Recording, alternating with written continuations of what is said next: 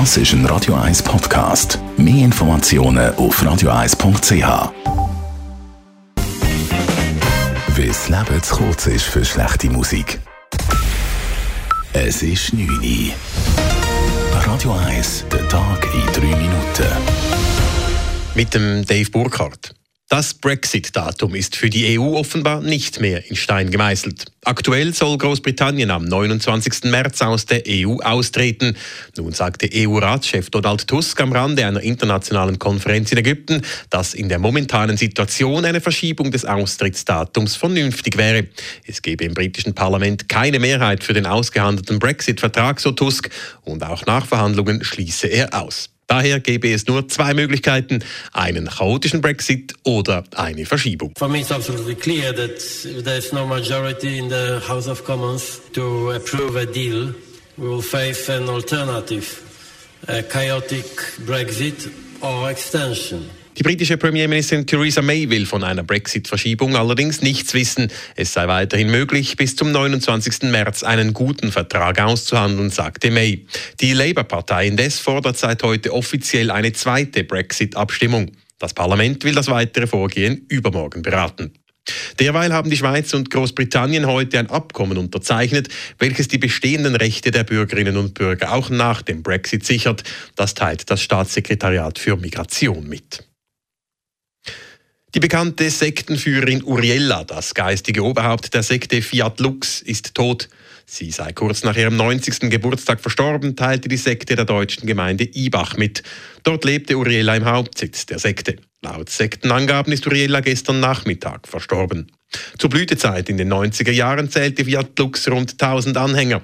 Heute sind es noch einige Dutzend. Watson-Sektenexperte Hugo Stamm glaubt, dass die Sekte mit dem Tod von Uriella nun weiter geschwächt wird. Mit Uriella gibt es einen inneren Zusammenschluss im Moment, aber langfristig gesehen wird es schwierig für den Igardo, äh, die kleine Gruppe noch zusammenzuhalten. Es ist auch eine finanzielle Frage. Uriella war seit Jahren schwer krank und gelähmt, deshalb übernahm vor einiger Zeit ihr Mann Igordo die Sektenleitung.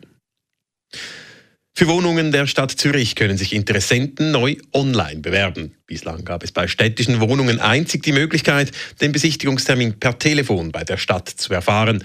Dazu gab es jeweils ein Zeitfenster von nur 30 Minuten.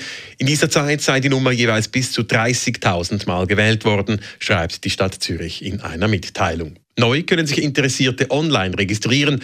Anschließend werden durch einen Zufallsgenerator 30 Bewerber zur Besichtigung eingeladen. Auch die anschließende Bewerbung kann neu auf dem elektronischen Weg eingereicht werden. Die Stadt verspricht sich vom neuen System vor allem mehr Fairness. Verteidigungsministerin Viola Amherd holt sich für den Kampfjetkauf einen prominenten Berater an die Seite. Der Astronaut und Astrophysiker Claude Nicollier soll eine Zweitmeinung zum Bericht Luftverteidigung der Zukunft vom Mai 2017 abgeben. Der Bericht gibt dem Bundesrat 16 Empfehlungen ab, wie die Schweizer Luftverteidigung in Zukunft aussehen könnte. Unter anderem werden Optionen mit 30, 40 oder gar 55 Kampfflugzeugen aufgezeigt. Der mittlerweile 74-jährige Nicolier war zwischen 1966 und 2004 Pilot der Schweizer Luftwaffe.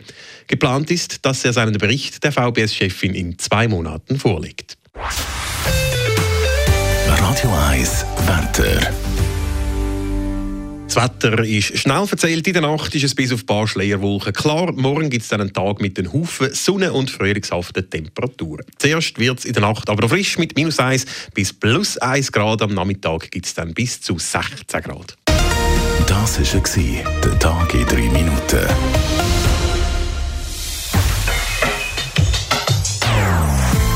Non-Stop-Musik auf Radio 1. Besten Songs von allen Zeiten. Non-Stop. Radio 1. Das ist ein Radio 1 Podcast. Mehr Informationen auf radio1.ch.